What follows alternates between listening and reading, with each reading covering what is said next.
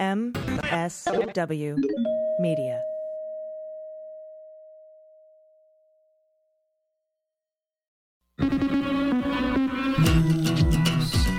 With swearing.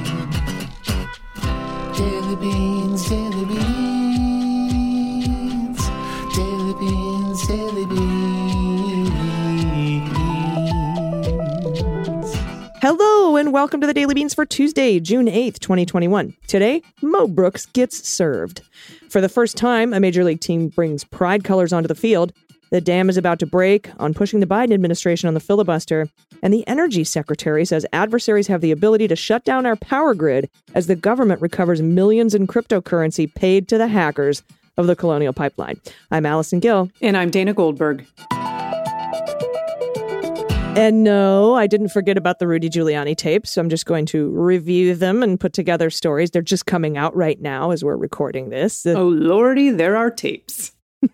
They're really interesting, to say the least. Uh, very damning. Perfect, perfect phone call between Rudy and Yermak. So it, don't worry, I'm going to go over it. Going to go over it in super detail on Mueller She Wrote this weekend. So stick around for that. And uh, I'll be talking later in the show. This is so cool to former federal and New York State prosecutor. He was actually the assistant district attorney for Cy Vance. Uh, his name is Daniel Alonso, and we're going to talk about the Trump case in Manhattan. I'm going to have, have all the specific questions y'all been asking me about Little Rico, and if you indict the organization, do any of the people go to jail? And what's the Martin Act? And are they sharing information with the feds? I have so many questions, and he answered them all. It's a really great interview. I can't wait for you to hear it. So that's later in the show. Yay. Yay, so much. And so much news. There is. And I have to let the cat out. Stand by. Okay, who let the cats out? Meow. Me, me, me. Meow. Hey, G, let the cats out. Meow. to do his business. So he comes in and out of the studio. All right. So, man, let's do it. Let's hit the hot notes. Hot notes. All right. Lead story today, besides Rudy, is that U.S. investigators have recovered millions of dollars in cryptocurrency paid in ransom to hackers whose attack prompted the shutdown of the East Coast pipeline last month, the Colonial Pipeline. That's according to people briefed on the matter. And they came out and told everybody today in a DOJ press conference. Justice Department Monday has announced the details of the operation led by the FBI with the cooperation of the Colonial Pipeline operators. That's according to the people briefed on the matter. The ransom recovery is a rare outcome for a company that has fallen victim to the debilitating ransomware cyber attacks in the booming criminal business of ransomware attacks. The CEO of Colonial Pipeline, Joseph Blount, told the Wall Street Journal in an interview published last month the company complied with the $4.4 million ransom demand because officials didn't know the extent of the intrusion by the hackers and how long it would take to restore operations. Now, CNN has previously reported, reported that there are indications the individual actors that attacked Colonial in conjunction with DarkSide may have been inexperienced or novice hackers rather than well seasoned professionals, according to three sources. One of the sources also cautioned against putting too much stock in U.S. government actions, telling CNN that the unique circumstances around each attack and level of detail needed to effectively take action against these groups is part of the reason there is no silver bullet, quote unquote, when it comes to countering ransomware attacks. Energy Secretary Jennifer Granholm on Sunday warned that very malign actors had the U.S. in their sights after attacks on a pipeline, government agencies and uh, Florida water systems, schools, healthcare institutions, and even last week, the meat industry and a ferry service to millionaires' playground, Martha's Vineyard. They attacked. They attacked the ferry service to Martha's Vineyard. yeah, the boat, boat, boats. she says, even as we speak, there are thousands of attacks on all aspects of the energy sector and the private sector generally. It's happening all the time. That's what Granholm told Jake Tapper on State of the Union on Sunday, and even said, yeah, our power grid is vulnerable to, to cyber attacks, and, and it's bad. It's bad news. And that line, it's happening all the time. If that doesn't want to make you day drink, good Lord. Oy.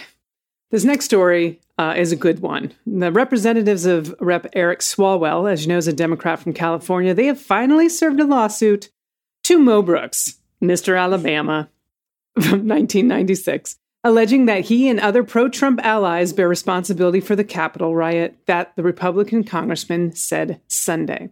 Swalwell had been trying since March to serve the suit on Brooks. Attorneys for the Democrats said last Wednesday they'd hired a private investigator to locate Brooks. Apparently, Mr. Brooks was hiding. Very hard to track him down, Mo.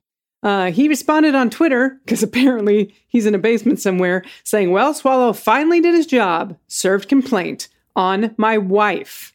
Not exactly sure what that means. AG?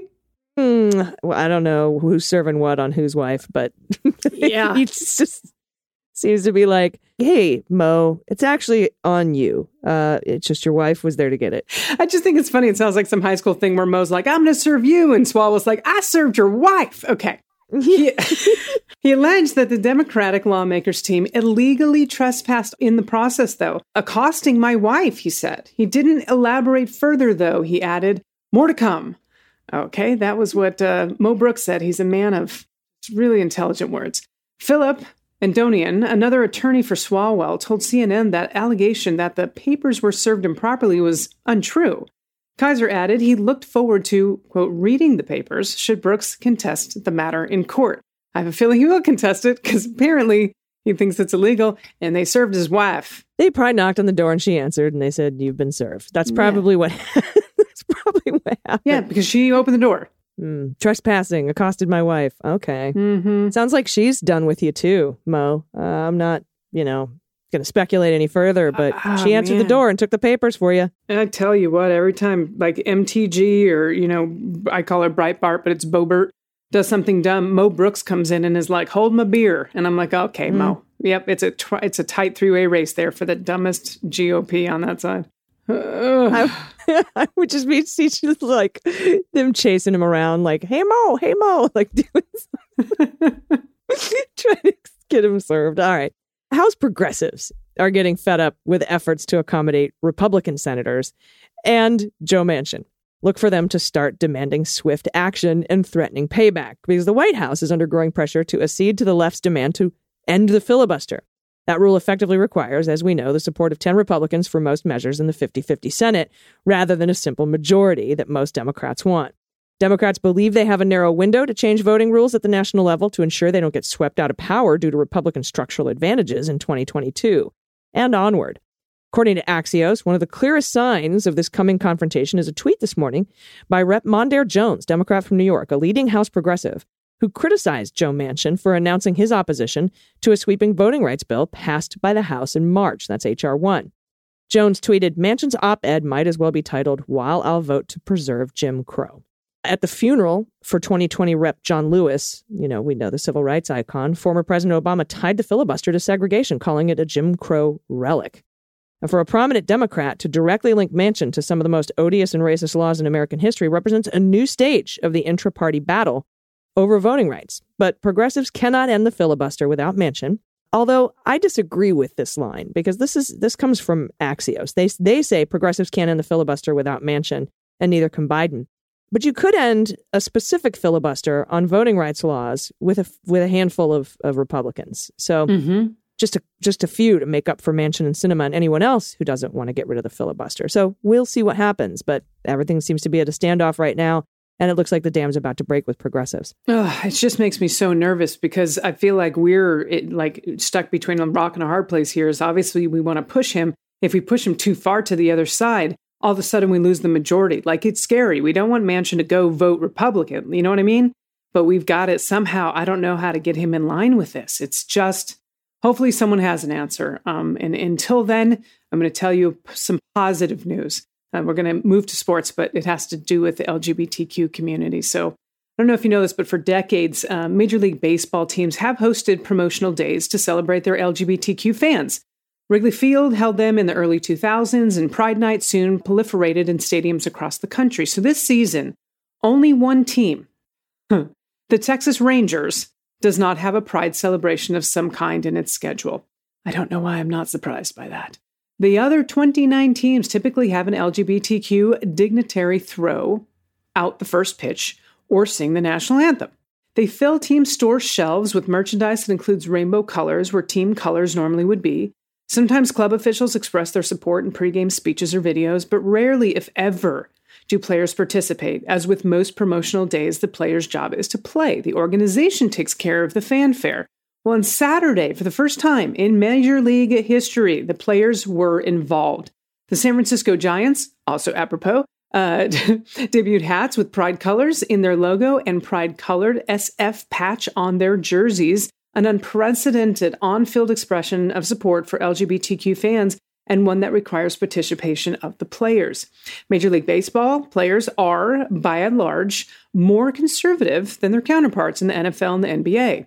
Anyone spending time in a major league clubhouse in recent decades could hear more than a handful of gay slurs tossed around with no one stepping in to say they shouldn't be, even as diversity and inclusivity training has become more prevalent. Now, no player has been openly gay during his time in major leagues, which is really interesting to me. Soccer has been one of the most pro LGBTQ in my in my opinion. I remember the the games last year with the US national team, men and women, they all had rainbows in their numbers on the backs of their jerseys. It was really nice to see. And this is different than corporations. And I just want to point this out. You know, corporations that, you know, kowtow to the LGBTQ community when they're silent the rest of the year is infuriating. But when sports gets involved, there's something about getting rid of the homophobia within sports that holds so much power so that young athletes can see themselves represented. So this means a lot to me, and I'm glad Major League Baseball is at least taking a step in the right direction. Yeah, and speaking of soccer, go men's team. Heck yeah, right? right? I know. That was awesome. Andrew Torrez, actually co-host of Opening Arguments and also our you know co-host with me on Cleanup on Aisle 45. He flew out to San Francisco for this occasion. He was at that ball game. Nice. It, it's a big it's a big deal, and you know especially like you said, uh, Dana, and particularly with Major League Baseball, they've been very they're very conservative. So Yeah. this is this is um big. All right, we will be right back with former New York State prosecutor Daniel Alonso, former chief assistant DA to Cy Vance. And, and we're going to discuss the ins and outs of Little Rico, what it could mean for people with the last name Trump. So stick around. We'll be right back. After these messages, we'll be right back. Hey, everybody, it's Allison Gill, and today's episode of The Beans is brought to you by BetterHelp. They provide professional, convenient, licensed therapy online, securely. Life is an amazing, precious gift. I am so grateful for every single day, but sometimes life can throw you a curveball. You can get a lot of anxiety, It- it can be stressful or difficult, and sometimes overwhelming. But the great thing is, when speed bumps come up, we don't have to face them alone. So if you're dealing with anything preventing you from living a happy, fulfilling life, I really recommend BetterHelp. BetterHelp provides professional counseling to help you navigate challenges. And it's not a crisis line or self help, it's, it's licensed professional therapy done securely online. They assess your needs and then they match you with a licensed professional therapist that you can start talking to in less than 24 hours. You know, I've had my own challenges with anxiety and post traumatic stress, and I know how important and how hard it is to seek help. Uh, but it's so much better than taking it on by yourself. And I love how convenient BetterHelp services are. They're available to you worldwide. You can log into your account anytime from anywhere and send a message to your counselor, and you get really great, thoughtful responses. And you can schedule weekly video and phone sessions too. They're committed, BetterHelp is committed to facilitating really great therapeutic matches, which is so important to the process. And that's why they make it free and easy to change your counselor if you want to. And it's more affordable than traditional counseling, and financial aid's available. So visit their website and read testimonials like this one by BetterHelp user ER, who says, Lindy has been such a great counseling match for me. She takes time to listen, provides professional and non judgmental feedback, and she provides goals to focus on for us to keep track in our sessions. She's quick to respond and even checks in on me periodically via messages between our sessions. So everyone visit betterhelp.com slash dailybeans. That's betterhelp with a P, H E L P. And you can join the over 800,000 people taking charge of their mental health with the help of an experienced professional. I have a special offer for Daily Beans listeners. You get 10% off your first month at betterhelp.com slash dailybeans. All right, everybody, welcome back. Uh, joining me today is an actual former Manhattan DA and a, a corruption specialist. Uh, now he's a white collar defense attorney. And uh, he's here to answer some questions about what's going on with the Manhattan DA slash New York Attorney General investigation into the Trump organization. Please welcome Daniel Alonso. Daniel, hello. Hi, thanks for having me. I'm so grateful to talk to you. Our friend Ellie Honig referred me uh, to you because we had some very specific questions about New York state law and how it uh, applies to this uh, investigation and now special grand jury impaneled by Cy Vance in, in the Manhattan District Attorney's Office. And I wanted to start by asking you about the New York version of RICO racketeering because we have we have a daddy RICO, we have a federal RICO law, but it operates a little differently than, the New York State what they call Little RICO. Can you talk a little bit about that particular statute? Sure. Yeah. So, uh, so we call we call in New York the racketeering law uh, OCA, which is short for Organized Crime Control Act. It's actually technically called enterprise corruption, and it's one of many so-called little RICOs around the country. Uh, most states have them patterned after RICO. New York, as you may or may not know, likes to chart its own course. So I wouldn't have expected New York's racketeering law to look like RICO, and in fact, it bears a resemblance to RICO, but it has a lot of significant differences and frankly limitations uh, for the for the prosecution. Uh, actually, also for private citizens, you may know that RICO has a private cause of action. You can actually sue somebody for RICO even if you have nothing to do with the government. Uh, there's a lot of exacting elements there. People often get it wrong, but RICO has a private right of action. OCA does not. It's strictly a criminal statute that is made to, meant to prosecute uh, people, individuals, and companies. So the the biggest difference I would say is that while RICO requires or RICO uh, allows a an action to be brought if somebody participates in the affairs of an enterprise, which is a very loosely defined thing, it can just be a few people associated in fact, even though they're not a legal enterprise. RICO allows that. In OCA, they were worried about just having legitimate enterprises or associations in fact. So they made the requirement that it has to be a criminal enterprise. Uh, and they were thinking, of course, of Cosa Nostra, properly known as the mafia, uh, you know, which which is a, a, criminal organization. Obviously, there are a lot of other criminal organizations in this world: street gangs, narcotics, uh, you know, rings. Uh, but the, definition of criminal enterprise is a little broader than that, and so we've brought many. We brought many OCAs when I was in the DA's office, and, and other offices have brought them as well that have more loosely associated uh, criminal enterprises, but they still have to be separate from um, you know, just a legitimate enterprise. They have to be their own criminal enterprise with criminal purposes. So even so, like if you have a, a, a legitimate business, you have to allege a criminal enterprise that's not that legitimate business. It can be a group of people in that business who have gotten together, and of course, similar to RICO, they have to have a little bit of a, a continuity of existence beyond just the individual acts. But they have to be their own enterprise. So I'll give you an example. Years ago, I brought a case uh, which was systemic corruption in a city agency.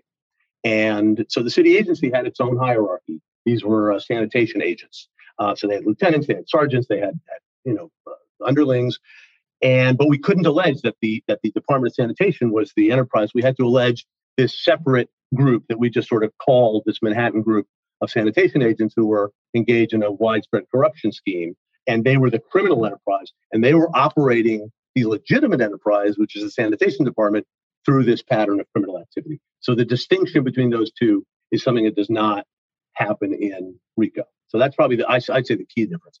Um, the other one that people tend to focus on, which which is significant as well, is that it requires uh, OCA requires three pattern acts versus two with RICO. Uh, with RICO, they have to be uh, you know two within ten years of each other. With OCA, it has to be three. I think two have to be in the last five years, and none can be. They have to be within three years of each other, and they can't go back any more than ten years. With RICO, they can go back forever as long as the latest one was within ten years. Uh, ten years of the next latest one. So you know, it's it's all these very very complicated uh, requirements. But the bottom line is, you know, OCA's just more restrictive. Uh, is is the is the best way I can put it. So, in order for this to apply to the Trump organization, you couldn't indict the Trump organization for OCA or Little Rico because just like you couldn't indict the sanitation department, right? Because that's a legitimate enterprise. But if you've got a couple top officers, I Weisselberg, Trump, Trump Jr., who are, uh, you know, conspiring to defraud New York State taxman, and they've done it three times in a specific amount of time, does that sort of apply? Is that why people are talking about bringing uh, little RICO charges here in this particular case? Well, people people are doing a lot of speculating, which is a little bit what you and I are going to be engaged in uh, today as well. But uh, interestingly, I, believe the only advantage OCA has over RICO is that you can actually charge the the enterprise um, that is corrupted uh, as a defendant, whereas whereas in RICO you can't under the person enterprise rule. So it just has to be people people participating in the affairs can be can be charged. In in OCA you can charge um, an, enterprise for participating in the affairs. Um, but the the uh, reason people are talking about it with Trump organization is that it is in fact an enterprise. It's a legitimate enterprise. If what Michael Cohen is saying is correct and some of the things that have been tossed around, uh, then perhaps you have a criminal enterprise within it, right? Presumably, not everyone is corrupt within this organization, but uh, but if, what he's saying is right, there's some group that's falsifying accounting records in order to get either you know pay less less in taxes or to uh, to make more money with uh, with loans. Um, I will say that, like RICO, um, tax fraud is not a predicate of FAROCA. So you know, tax crimes by themselves, they have to be felonies. Uh, uh, you know, generally you have to have a felony to be to be a racketeering act. Uh, you, uh, but tax fraud under New York law and tax fraud under federal law doesn't doesn't apply. Tax evasion. Okay, so it wouldn't be the tax issues that would cause anybody to be charged with OCA. It would have to be something else, presumably. Yeah, it could be. It could be uh, fraud. Uh, you know, as long as you ha- make out those patterns, which again under New York law are more exacting for prosecutors than say mail fraud or bank fraud under federal law. Uh, scheme to defraud in New York has just a bunch of additional elements to it. Uh, or it could be, you know, it could be theoretically larceny. It could be insurance fraud. Those are all potential pattern acts under OCA. Uh, it could be a, a, a, very favorite one of fraud and corruption prosecutors in New York is the crime of falsifying business records. So if you falsify business records and you do that with intent to defraud, and part of that intent includes the intent to commit another crime, which could be tax fraud, then you've got a felony, and that's a, an OCA pattern act. Ah, okay. So the tax violations on their own don't qualify, but, uh, but fraud, uh, business fraud, the falsifying business records, etc. If they are in furtherance of another crime like a tax fraud that's not a felony, then it does count toward yes, and there are other there are other laws that apply. You know, there I'm not naming them all. Residential mortgage fraud too. I don't know if they're doing that, but that's that's one thing that Manafort definitely did. So who knows what's going on uh, with the Trump organization? I will say one interesting thing, which you may have noticed in what I'm saying, is I'm not calling them uh, racketeering acts for state uh, law because the New York law, OCA, enterprise corruption, nowhere uses the term racketeering. Whereas under uh, RICO, it's a pattern of racketeering activity. Under OCA, it's a pattern of criminal activity, and they're called pattern acts, not predicate acts. I see. You know, this very inside baseball stuff, but um, no, it's an important distinction, and uh, I think what I'm understanding is that you say the org, the organization itself, can be charged under OCA, then a lot of people are asking if they only charge the organization, does that mean nobody goes to jail for that particular crime? If someone only, but by the way, you can charge organizations with regular crimes too. It doesn't have to be this crime. But yeah, if, if an organization is charged, then the organization is the defendant, and the organization uh, is who is either convicted or not, and, and if convicted, can be punished through you know fines and conditions on probation, which could include you know monitors or things like that. But uh, but it's it's yeah that that's basics of corporate criminal liability is that that's separate from individual liability. Can the individuals also though be charged under OCA if they participated? I mean, is that usually how it goes? That's usually how it goes. Yeah, it's usually individuals that are charged. Sometimes it's companies. It, it's it's it's both, but it's never. I've never seen it. It's just a company that that would be rare for for an OCA charge. Okay, that's that's good to know. I think that's what everybody was kind of worried about. People are very worried that Trump and his kids are not going to go to jail. That's that's sort of where all the basis of all these questions come from. I also wanted to ask you briefly about something else that public reporting and, and reporters are talking about or speculating that prosecutors could be looking into, and that's something called the Martin Act. Can you briefly describe what that is and whether or not it applies here in this investigation? Yeah, I mean the Martin Act. The Martin Act is is New York's blue sky. It's part of New York's blue sky law, which is these were enacted in the 1920s uh, to to deal with various issues of of trading and securities. And this is enacted notably before the Securities and Exchange Act of 1934, or the Securities Act of 1933. So we had no SEC, we had no securities laws nationally, and but states had enacted these so-called blue sky laws. So the Martin Act, it's actually quite archaic in the way it's drafted, and it's basically the, the part we're always talking about, uh, which is it's either a misdemeanor or a felony to just make false statements in connection with sale or offer for sale of securities. Something has to be a security, uh, though, under under the law. So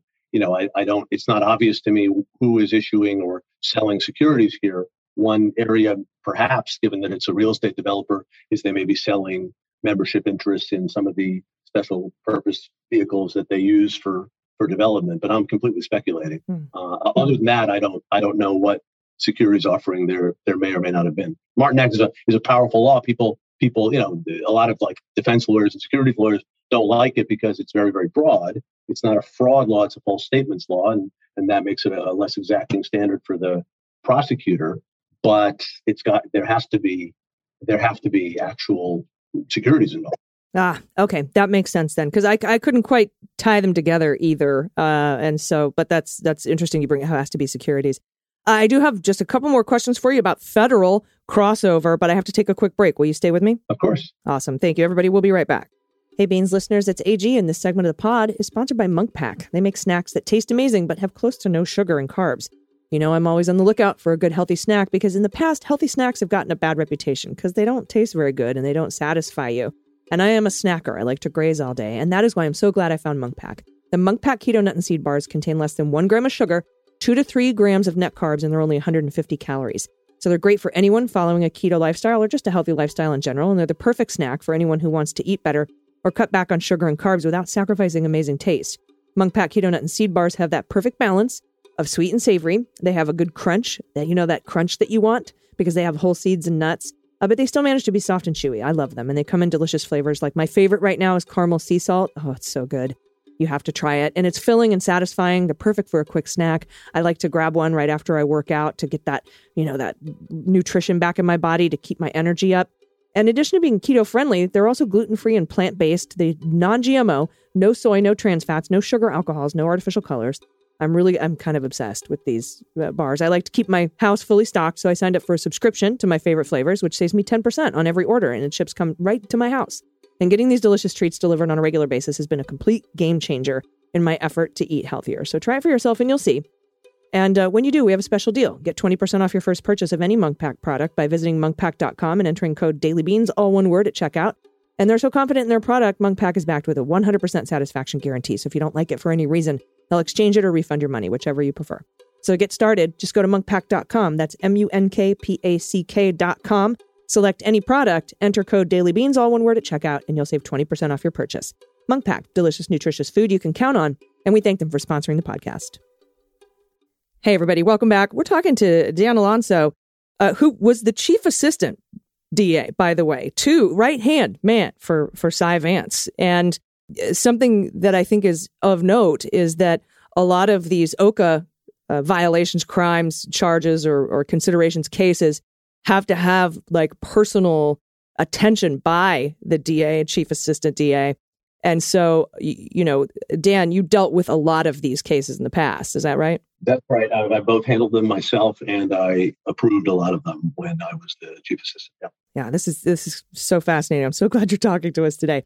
So, question about little federal crossover stuff because there's a lot of laws I know that that uh, people are talking about that you know, if on their face, if the public reporting is true, that seem to be federal tax violations, like the uh, conservation easement for Seven Springs Estates, which says if you're going if you buy land and you don't develop it, you get this tax credit, and uh, but you can't use it for personal use. And Trump claimed the tax credit, got a twenty-one and a half million dollar credit for that, but has been using it personally uh, for the family but that is i don't know if there's a, a, new york state tax statute that is is similar to that at all. And that's kind of why i wanted to start talking about whether or not or when the district attorney's office would share federal criminal information with perhaps southern district of new york eastern district of new york whichever jurisdiction federally is appropriate. Well cautioning that i'm not a tax lawyer or a tax expert um, I, I, will say that that does sound federal given that it's, it's, a, it's a federal tax credit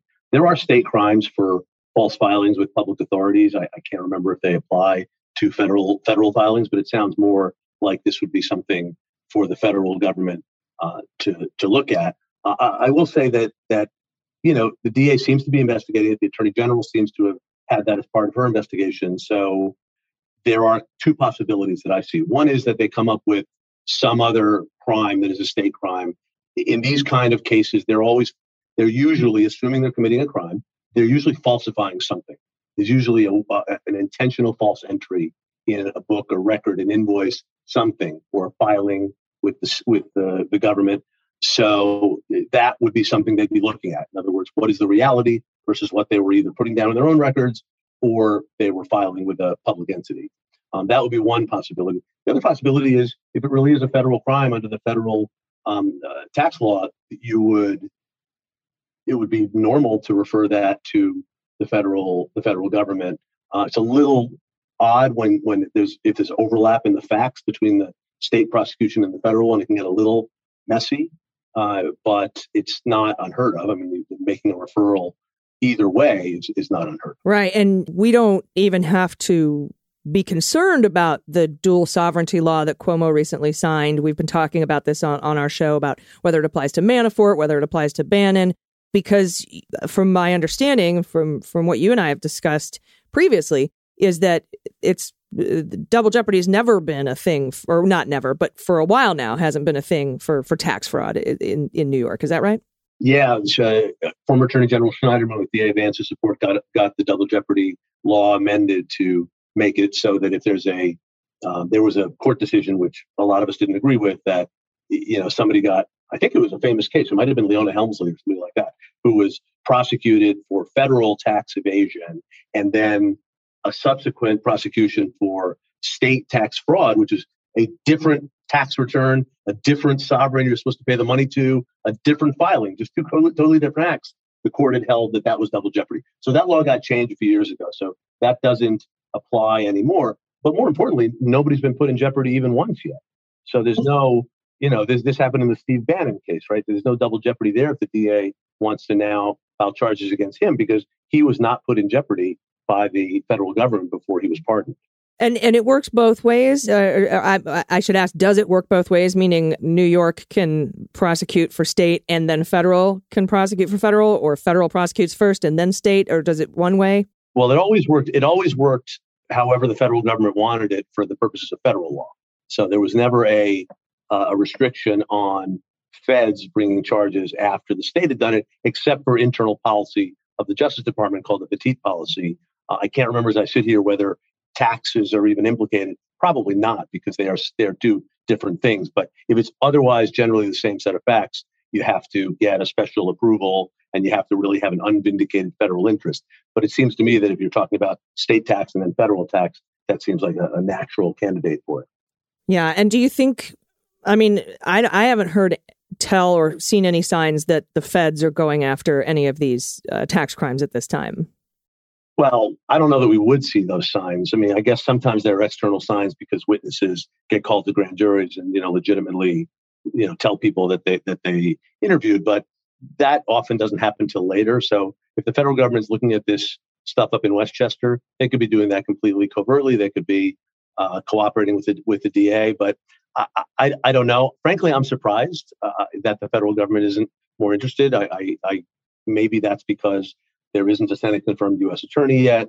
There is, of course, the political football of this is a former president, and you know you don't want to be accused of some kind of sour grapes uh, or some kind of vindictiveness. It probably would be a special counsel, I would think.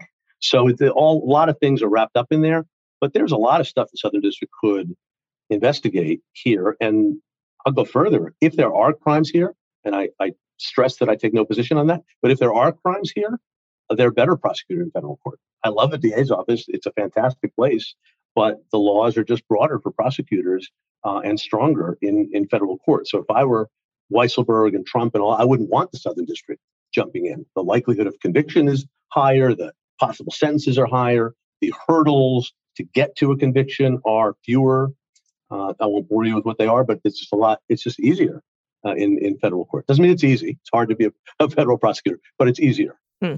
Yeah, I mean, we saw we saw Manafort go down, heading up in pardoned. we saw him go down for multiple crimes. He might have gone down in state court too. I'm not naming state prosecutors have got have a long history of getting great convictions in white collar cases. Don't get me wrong; it's just a lot more work. Right. yeah. Well, it sounds like it with everything you're telling me.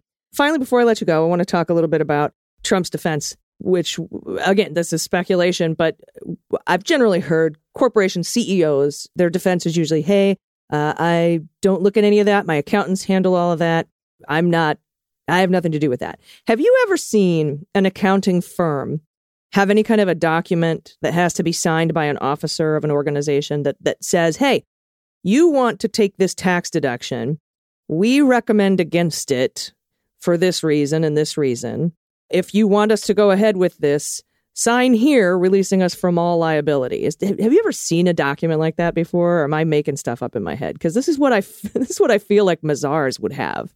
Well, it sounds a little bit like the certifications required under Sarbanes Oxley uh, for public companies, where the I think the CEO and the CFO don't quote me with that, but one or both of the highest officers have to certify the financial statements for every audit. This was after the the scandals of the early 2000s with uh, with corporate fraud with with big big public companies. Um, so that sounds a little bit like that. I am certain that tax preparers like Mazars, and that's a major tax endeavor to prepare the Trump organization's taxes. I'm certain that they have all sorts of documentation of what they've been told, whether they have a specific certification uh, that says, you know, I, I guarantee you that we're not lying to you. I doubt it strongly. Uh, but uh, and and and I doubt even more strongly that if they had that, that Trump would sign it, right? I mean, I think that would be very unlikely. This is a guy who famously doesn't use email. I don't think he uses text very much, according to to some of the reports. So the idea that he would have something that basically says, you know, slap the handcuffs on me if this turns out to be intentionally false, uh, it strikes me as, as highly unlikely. But it points out one of the many, many things we don't know about this case. Yeah, and how would you generally uh, try to disprove a CEO's hands off type of? How would you go after that? Well, assuming I didn't have a year of undercover recordings with somebody, which I would prefer, or wiretaps, uh, I would want to flip the, C- the CFO. That would be my number one thing, particularly hearing Michael Cohen tell everybody what the Alan Weisselberg theoretically knew and didn't, and how much Donald Trump spoke to him. This is all assuming that Alan Weisselberg committed any crimes and Donald Trump did. So, so I'm I'm not I'm not assuming that, but uh, it's it's you know th- there's enough to investigate clearly, and if I wanted to to show what Donald Trump's intent was, I would want to talk to lots of people who were talking to him. I would want to talk to have the CEO be a cooperator, and then I would want to know what he said in different places. Right, a lot of what fraud prosecutors do is compare representations to different places with each other. So even if you don't have an insider, sometimes you can bring a, a case and prove intent when you just got well it's just irreconcilable what you were saying in two or three or four different places and sometimes that's, that's other executives sometimes that's counterparties that they're negotiating with uh, who, knows who that is but th- those are two kind of tried and true ways in the absence of emails which we love obviously yeah all right. Well, and finally, people are worried that he'll say he's not competent to stand trial. Have you ever run into this from a CEO? No, from a CEO, I've never run into it. I mean, when I was a young assistant DA, we would have these so-called 730 exams all the time in, in criminal court to see if somebody was, was competent or in felony court. Uh, but no, I've never heard of it in a white collar case for a CEO. And what's more is I, I, can't imagine Trump making that argument with a straight face. He's, he, he may be a lot of things, but he's clearly competent. And I also can't imagine him, his personality, allowing that to happen. So no, I'm, I'm not worried about that at all. All right. Yeah. His, I don't think his ego will allow him to tell the world he's incompetent. But I hate this has been so enlightening. I really appreciate your time today. Can you tell everyone uh, where to follow you on on social media so they can keep track of of your updates? Sure, I'm on Twitter. I tend to tweet about white collar crime, corruption, and right now the race for Manhattan DA, which is the election is June 22nd. It's a big deal. So I'm at at Daniel R Alonso A L O N S O. All right. Thanks so much, Dan. I appreciate your time today. Thank you very much for having me. All right, everybody, stick around. We'll be right back with the good news. Hey, everybody, you know I love sleep. My sleep is so important to me. I've had many mornings after tossing and turning where I just dreaded getting up, and all the coffee can't help you. But if you find yourself tossing and turning at night, the culprit might not be stress, you know, uh, caused by the last four years of an administration. It could also be your mattress. I wasn't sleeping well uh, because my mattress wasn't designed for me in mind. So if you have sleep issues, I recommend you do what I did and go with Helix Sleep because Helix recognizes each of us sleeps differently and they customize the mattress to fit you and your sleep habits. They've created a sleep quiz online, takes two minutes to complete, super easy, and they use the answers to match your body type and sleep preferences to the perfect mattress. So if you like a firm or a soft mattress, or if you sleep on your side, like I was matched with the Helix Midnight, right? Because I sleep on my side and I like a medium firm bed. So it's perfect for me. And you don't have to take my word for it. They were awarded number one best overall mattress pick in 2019 and again in 2020 by GQ and Wired Magazine. So just go to helixsleep.com slash dailybeans, take their two-minute sleep quiz. They'll match you to a customized mattress that will give you the best sleep of your life. They have a 10-year warranty, and you try it out for 100 sleeps risk-free. They will pick it up if you don't like it, but you will love it. And Helix is offering up to $200 off all mattress orders for listeners at helixsleep.com slash dailybeans. That's helix, H-E-L-I-X, sleep.com slash dailybeans for up to $200 off. And the show today is also brought to you by Caliper CBD. Self care does not need to add to our stress. That kind of is the opposite of the goal. Since I started taking Caliper CBD, I've noticed marked improvement in my stress levels and sense of calm. I've had a lessening of pain and soreness after workouts. I'm able to fall asleep easier. And the best part of Caliper CBD is I get all the benefits without having to change my routine very much. That's the non stressful part. It's so convenient. They've created an easy to use, more effective CBD powder, which is the only clinically proven fast acting CBD. Rather than oils or tinctures that you have to hold under your tongue, Caliper created a dissolvable powder that delivers 30 times more CBD in the first 30 minutes versus oils and tinctures. So you get all the benefits in just 10 minutes, while some CBD oils can take over an hour. Caliper CBD was developed by food and science experts with decades of experience, rigorously tested for purity and quality. There's no weird taste, no oily residue. Uh, I love how easy it is for me to integrate the CBD into my routine, I put it in my morning coffee or a protein shake after a workout. Uh, and Caliper is always THC free, so I can feel better without the disorienting high. I've had such a positive impact with Caliper CBD that my friends and family have noticed. And the great thing about Caliper CBD is it comes in convenient, easy to use packets, pre measured to precisely 20 milligrams, so you don't have to guess how much you're taking. It's all natural, vegan, non GMO, free of fillers and chemicals and artificial flavors. So get 20% off your first order when you use promo code dailybeans, all one word, at trycaliper.com slash dailybeans. You can try Caliper CBD risk-free for 30 days, and if you don't love it, you get a full refund. That's trycaliper.com slash dailybeans, and don't forget promo code dailybeans for 20% off your first order. You'll be glad you did. All right, everybody, welcome back. It's time for the good news. Well, we'll. Good news is on the way.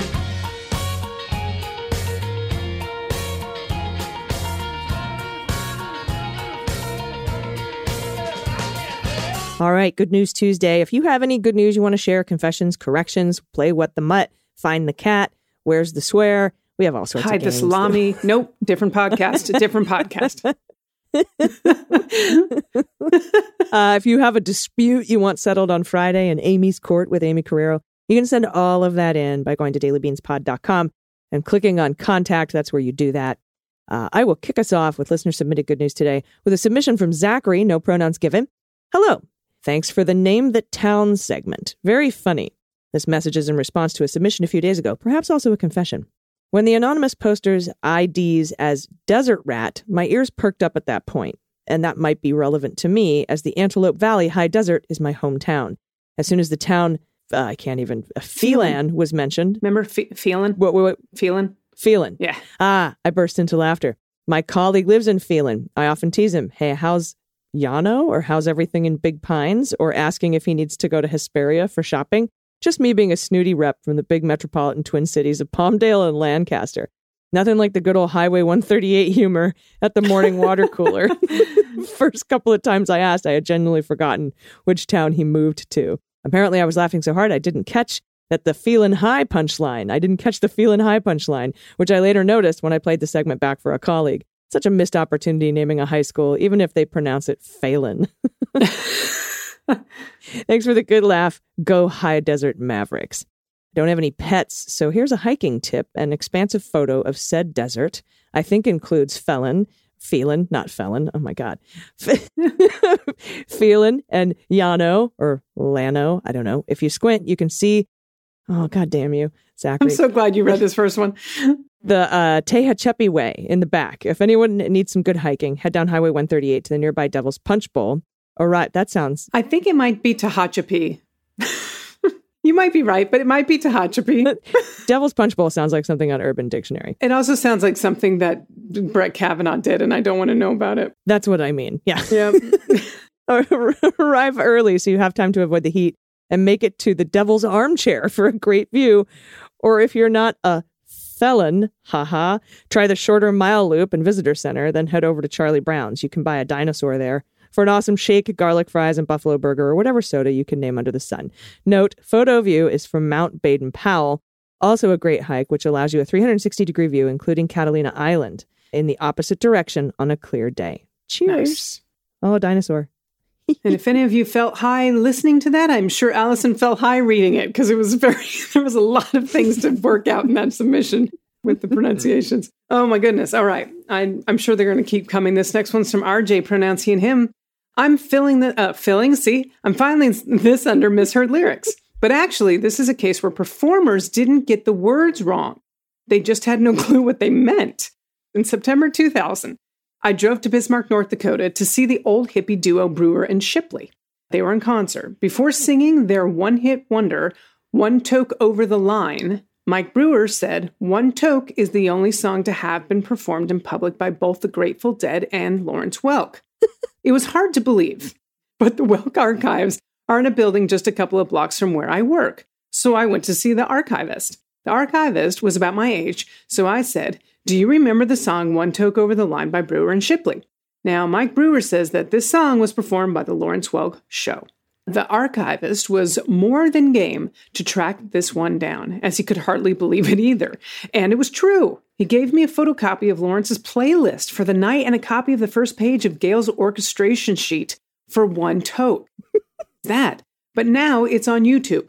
I included the link because at the end, Lawrence Welk indicated that he thought that One Toke Over the Line, Sweet Jesus, was a gospel song. so they didn't simply mishear the lyrics, they just had no clue what they meant. I hope this wasn't too long, and I hope this gives you the, and the crew a good laugh. Had no clue what one took over the line meant. Thought it was a gospel song. That's wonderful. Oh, thank you for that submission. That is good. Thanks, RJ. Uh, next up from Anonymous, pronouns they and them. Hi, all. Love the idea of an AG in the UK. What about the daily beans on toast? I think they might like that over there. That's cute. Yep. Uh, and I'll go ahead and take the next one too from Glenn, pronouns he and him. I wasn't planning on writing again, but wanted to rectify a confidence shaker. Good news. One, the June 2nd show, AG pronounced Multnomah perfectly. Bad news. A letter from June 3 about some other M word apparently unduly shook AG to pronouncing Multnomah incorrectly. Good news again. The phrase, I figure I had paid my debt to society by paying my overdue fines at the Multnomah County Library, is available for reference in the Decemberist song California One Youth and Beauty Brigade. Thank you. Pod Pet Tax, Hudson in a Multnomah County windowsill. Oh, Look at the baby. Hello, kitty getting sun. So cute. Oh, yay. I got Jim in Albuquerque. I love when people are from Albuquerque. it's my hometown. Uh, Jim in Albuquerque, pronounce he and him. Hello to Allison, Dana, and Aimee from Congresswoman. Hurrah, uh, hooray, Melanie Stansbury country. Yay. Glad you can use your full name now. Allison, you keep up all the great work. Good news, I think, and weird for sure, from the mayoral electoral campaign here. Albuquerque's pro king baby sheriff was harassed by a flying rainbow dildo at a recent campaign event. He's running for mayor. And in the best king baby, I refuse to speak or type the name of the former guy. So that's what they're saying pro king baby sheriff. Hilarious. Tradition of having absolutely no evidence, he accuses the current mayor of possibly being involved. and there is a link to this um, that literally says in the link candidate interrupted by sex toy on drone punched at event. That's what the link says. Both Sheriff Gonzalez and Mayor Keller are registered as Democrats, but Gonzalez is a fawning King Baby fanboy, an anti First Amendment type who favors brutal repression and protests if there's a kind of protest he dislikes. Keller is a popular first term mayor who, with his new police chief, is working hard to clean up the mess they inherited from the previous Tea Party mayor and police chief chief on whose watch the Albuquerque PD ended up with a DOJ consent decree for killing so many unarmed people who were economically disadvantaged, mentally ill, and or people of color. Jesus, Albuquerque, get it together. Hmm. By the way, the first two episodes of Frank Figliuzzi's podcast, The Bureau, are outstanding. My wife Jan and I both worked in mental health and corrections, and some extreme sociopaths and psychopaths. At one point, I had a half a dozen murderers on my caseload. Frank's exploration of the subject with the profilers is fascinating. Also, just joined aisle 45 on Patreon so far, so excellent there too. Picture tax. You've already posted pictures of our cat Bolt, Rusty, and M. Penzi. So here's one of our son Chris and grandson Andrew, and two more of Andrew. Andrew was two in October and is on track to be a giant like his dad. For scale in this joint pic, Chris is six four. That's a two year old? Wow. Holy majoli. He's uh, and almost look, half his body. Playing so a little. cute. That is a one, two, is that a ukulele? Yeah, it's a ukulele. Oh my goodness. Ah, that last picture. I sure did. Look at that smile. so cute. Oh, thanks for that. That's so great. That's This fantastic. Rainbow dildo. Oh, Mm. so and- good. Of course, accusing the former mayor of being involved in the rainbow dildo conspiracy. Ah. All right, next up from Dennis, aka Denisio del Toro. I have amazing news for the Beans Queens and the entire Legumiverse. Oh, that's new. Over the past few months, I did a few anti Trump mischievous things like setting up Trump hugging the Russian flag campaign signs around polling stations during the election. Is that illegal? Uh, I also created the Melania Trump Who Gives a Fuck About Christmas song and video that you plugged on your show, but it appears a seed I planted months ago has come to magical and perfect fruition. I started a move on campaign to have my pillow removed from Costco. I thought only a few people would sign it, and boy was I wrong. This thing took off and Move On reached out directly to me asking if I cared if they made it part of their main page, and we are going to blast it to all the Move On members via an email newsletter.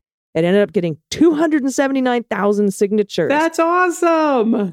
Today, they sent me a note congratulating me on our successful campaign, and they informed me that Costco has, in fact, pulled my pillow from their stores and road shows.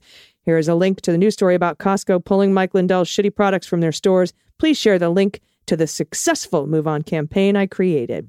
Now, I'm not foolish or self centered enough to think I did this all on my own, but it's nice to know that a seed I planted grew to such a wonderful result. I'm beside myself in giddy laughter knowing I had a part in Maniac Mike's demise. It's a great reminder that an avalanche starts with the first flake of falling snow. Oh, what a great Nice. submission, Dennis, and nice job. Nice. a nice snowflake reference. Yeah, too. I also really am c- curious about Costco's roadshow now, by the way. yeah, what's that? Is that where you bring in your Costco items and they tell you how much they're worth? I don't know. That's so funny. Uh, I also don't know whose voice Wait, that was that just right came here? out of me. Yeah. Hmm. I have some, mm, let's see, I have some 2006 Kirkland almonds now. Can I get these appraised? Can I get these appraised? What if these words? Costco Roadshow, and then you get a, a sample snack, and then you go home. I have a giant tub of red vines that are harder than cement.